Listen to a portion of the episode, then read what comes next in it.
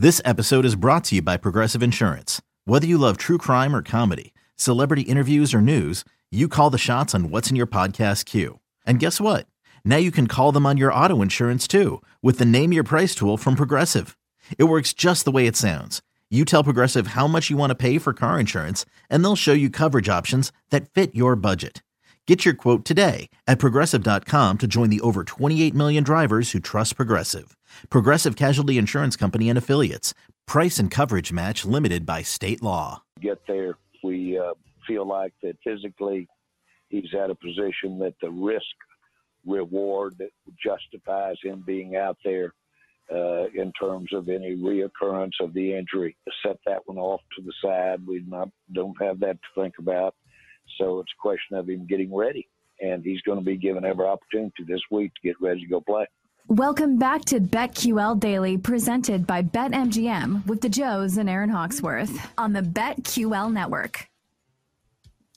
Jerry Jones talking about his QB1 all of a sudden. Dak Prescott, he's on the way back uh, from injury, so we'll see uh, what Dak is able to do upon his return. Welcome back in. This is BetQL Daily. Joe Ostrowski, Aaron Hawksworth with you, and a weekly visitor to the show, Ben Brown from Pro Football Focus is with us. He joins us on the GetMyPhoenix.com guest line. The Phoenix is a revolutionary technology helping men all across America get back to their best in the bedroom. Visit GetMyPhoenix.com to learn more. Uh, ben, before we dive into this week seven card, uh, just the, the entire landscape of the National Football League and how we tier things. And you guys have your power ratings over at PFF. I was curious about your perspective.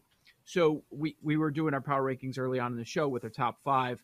And for me all season, it's been the same top three, and it's been pretty set. And as, as wonky as the NFC is, it's like I'm just looking for big numbers because I think anything can happen in the NFC. Do you view it this way, where it's like a top two to three, and then there's just a, a, massive amount of teams? Like you could make a case where there's like 20 or even 25 teams in that next grouping. How do, how do you view how things are tiered out right now in the league?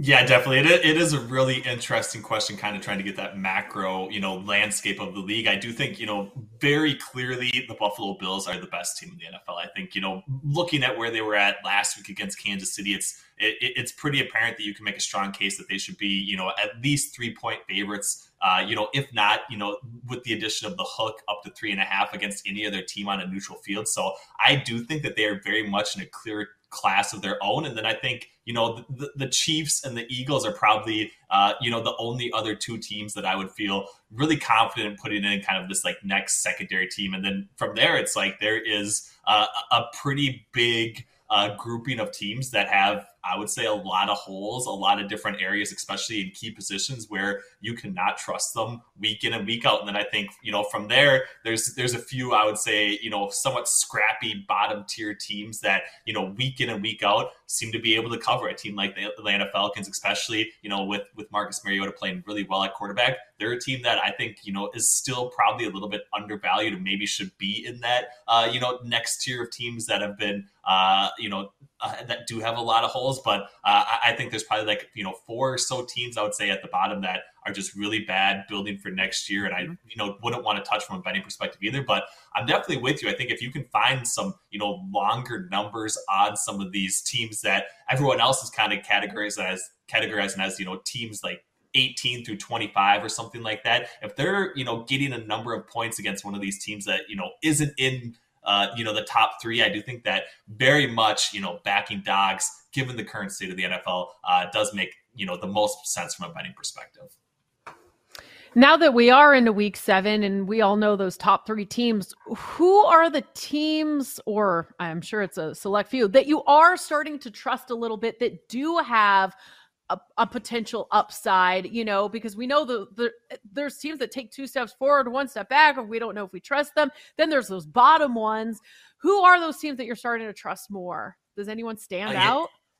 Yeah, I mean it's it's few and far between. I would say, especially from teams that we kind of want to be in that you know top one or top two t- tiers. I would say the teams that you know are just on the outside of the top three teams.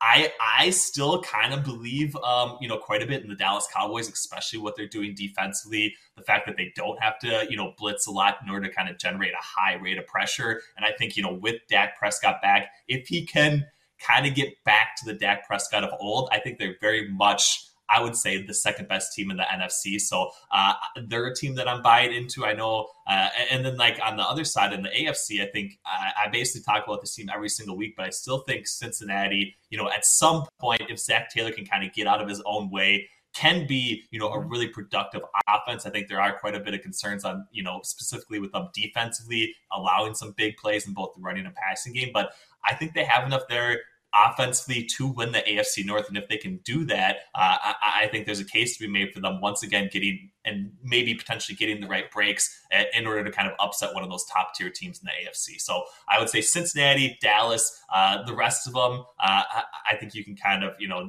there's probably too many injury situations I would say that need to resolve before I really want to buy into them, uh, you know, going forward, I would say.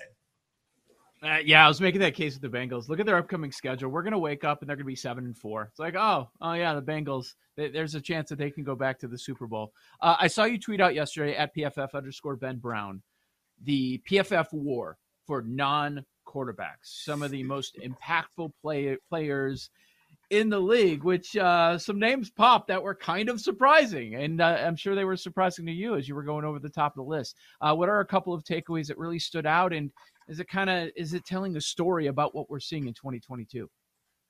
Yeah, so it is very much, I would say, you know, a, a, volume specific metric that kind of drives our PFF worse. So guys that do have high target shares, you know, at, at the wide receiver position, like Cooper Kupp, and I think you know one guy that a lot of people were surprised to make the list, Michael Pittman and Marquise Brown. They are kind of they were at least kind of dominating the team target share from a targets perspective. I think maybe that's a little bit uh, overvalued in our specific calculation, but uh, they were definitely mm-hmm. surprising to see near the top. And I think also, you know, there's there's a reason why you know people kind of downgrade the guard position, uh, but Cleveland's been you know so strong uh, along the interior of their front through you know their, their interior of their offensive line as well that those guys kind of get boosted up a little bit, but it's still you know a really small uh, number of games in order to kind of derive this calculation. This is basically the first point you know, uh, at the season that we really start to calculate it through the first six weeks of the season. So I think it's going to get a little bit more, you know, sussed out and, you know, uh, more accurate as we continue to get more data. But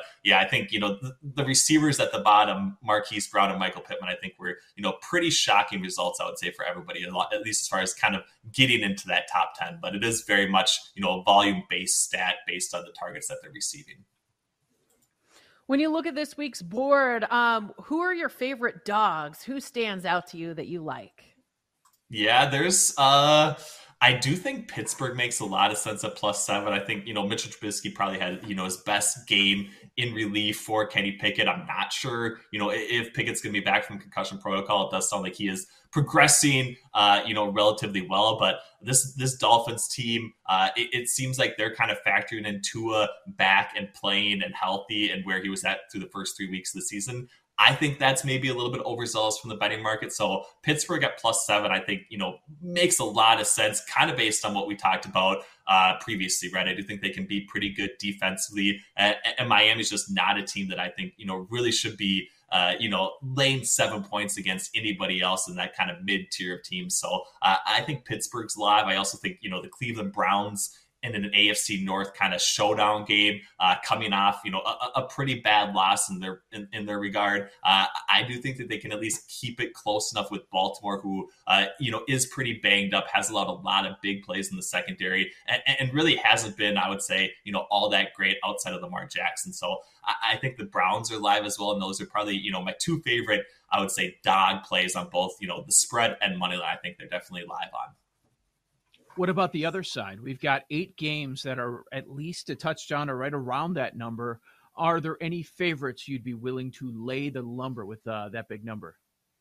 Yeah, I mean, I, I think I might actually sprinkle in uh, a little bit on the, the, widest spread this week, which is the Tampa Bay Buccaneers. Um, it does seem like mm-hmm. they're probably still, you know, maybe a little bit overvalued from a betting market perspective. But I think the Carolina Panthers are, you know, by far the worst team in the NFL. I think if, you know, the Buccaneers didn't lose last week, this would be much closer to, you know, a 14 point differential. So anything before, you know, 13, I would say, uh, does seem to show some value on Tampa Bay. I don't think there's any reason why Carolina um, should have any sort of home field advantage baked into this sort of uh, in, in, this particular matchup. So Tampa Bay minus 11. I know it's not going to be a great feeling laying all those points, uh, you know, especially with the team on the road, you know, and especially how we've seen dogs cover uh, throughout the entire season to start this year in 2022. But I think Tampa Bay minus 11, and a little bit of a bounce back game, uh, makes way too much sense and is way too short based on the current, you know, power rankings with, with where we have both these teams.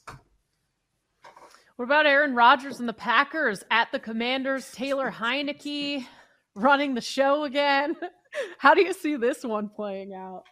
I mean, these are two teams that I, I, don't know if there's two teams more difficult to handicap in the NFL right now. I I I'm maybe a believer in Taylor Heinicke being a little bit of uh, maybe an upgrade over Carson Wentz at this point in time, but uh, you know, they're, they're still pretty banged up, I would say, both offensively and defensively. I would like to see Jahan Dotson kind of back in the fold if they are going to get Logan Thomas back as well. I think that's probably a reason uh, that you could buy into Washington because the Green Bay Packers, you know, the current version of them, Aaron Rodgers is just not playing anywhere close to, you know, a top five, even a top 10 quarterback right now. Uh, and they don't have any playmakers at the wide receiver or tight end position to kind of help or you know build up that offense. So uh, they've relied probably too much defensively, and that hasn't really been as good either. So I think you know the name recognition alone is kind of the only thing carrying Green Bay at this point in time. I don't think they're you know a top ten team in the NFL. Uh, so I do think you know this is this is again a spot where you know there's there's teams with so many warts, but I do think just taking the side of the dog that's getting the points uh, just makes too much sense right now. PFF's Ben Brown with us here on BetQL Daily. A few more minutes talking about the Week Seven card. Uh, I don't know if you get into this or even care about this at all, Ben, but uh, we're going to have a public dog. The public dog of the week is going to be the Giants getting three at Jacksonville. Is the number right, and what's your outlook for this matchup? I would say it is not right. I do think the Giants are probably uh, the correct play at plus three. Obviously, you know, everyone's looking to fade them, right? Because of the record and everything else. But I do think the betting market is at least pricing them accurately or or, or maybe even a val- undervaluing them a little bit. So I think that, you know, the popular narrative is to fade them. And I would probably lean against that right now. I know they've definitely been unsustainable in how they've actually won games this year, not really getting a whole lot from Daniel Jones or that wide receiver unit. But uh, I think, you know, at some point they're probably also going to be exposed defensively for being, you know, the highest highest blitz rate team in the NFL. But uh, I don't necessarily think that's going to be from a Jacksonville Jaguars team. I do think it's going to be, you know, a lot further along when they play some more of these NFC East teams uh, and, and, maybe even get into the playoffs. But for this week, uh, I still think you could ride with the Giants one more time. So plus three, uh, I, I think is definitely the correct side to be on in this particular matchup. What about the other New York team that people are excited about? The Jets at Denver. Denver with so many question marks. We just saw them play. Um, what's your assessment of this game? Yeah, I mean, I think I will say, you know, this full disclosure, long term, I am obviously much more excited about the Jets, you know, even you know getting into the playoffs this year uh, and potentially being able to beat some teams uh, versus the New York Giants. But for this particular week, uh, I'm kind of going against that narrative. I do think that you know the Broncos specifically, at least I would say, flashed enough offensively early on in that mat- in that Monday night matchup in order to kind of say, you know, maybe maybe there's some semblance of offensive production coming out here. I do think the Jets have been really good defensively, but some of that uh, might also be a little unsustainable with how much they relied on some of these rookie and second year players, especially in their secondary. Um, so I, am I'm, I'm a little concerned about the Jets in this particular match. Of course, the Broncos, you know, have have a ton of injury situations, but uh, I do think you know Baron Browning specifically has filled in really well for Randy Gregory. Uh, no real drop off from a pressure perspective for the Denver Broncos. So I think that the Broncos are probably the correct side. I've been playing them, you know, almost every week. Thankfully, they did cover for me finally on Monday night, but uh, they are very much, I would say, uh, the side that I prefer in this particular matchup. Ben, if we get another bad Thursday night game tomorrow, Al Michaels might just quit on the air. I, I, I, I think we're getting to that point already. We've got Arizona, a one and a half point favorite at home, where the Arizona Cardinals can't win. Total's 44 in the hook. Are you playing anything here?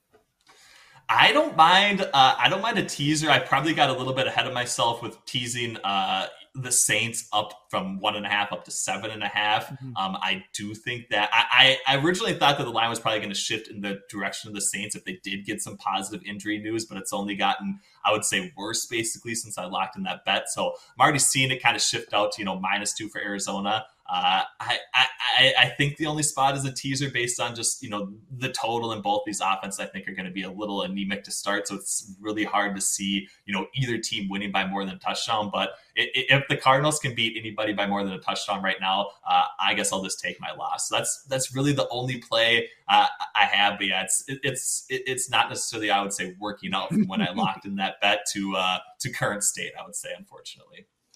Nobody can score points on Thursday, so uh, maybe the tease right. uh, with a low total as is uh, could could be a good look there. Uh, ben Brown at PFF underscore Ben Brown. Thank you, Ben. Best of luck coming up in week number seven. So uh, a lot to chew on there with a crazy week with all these spreads. Uh, ben Brown on the GetMyPhoenix.com guest line. The Phoenix is a revolutionary technology helping men all across America get back to their best in the bedroom. Visit GetMyPhoenix.com to learn more. Coming up next are these these teams with good records to start.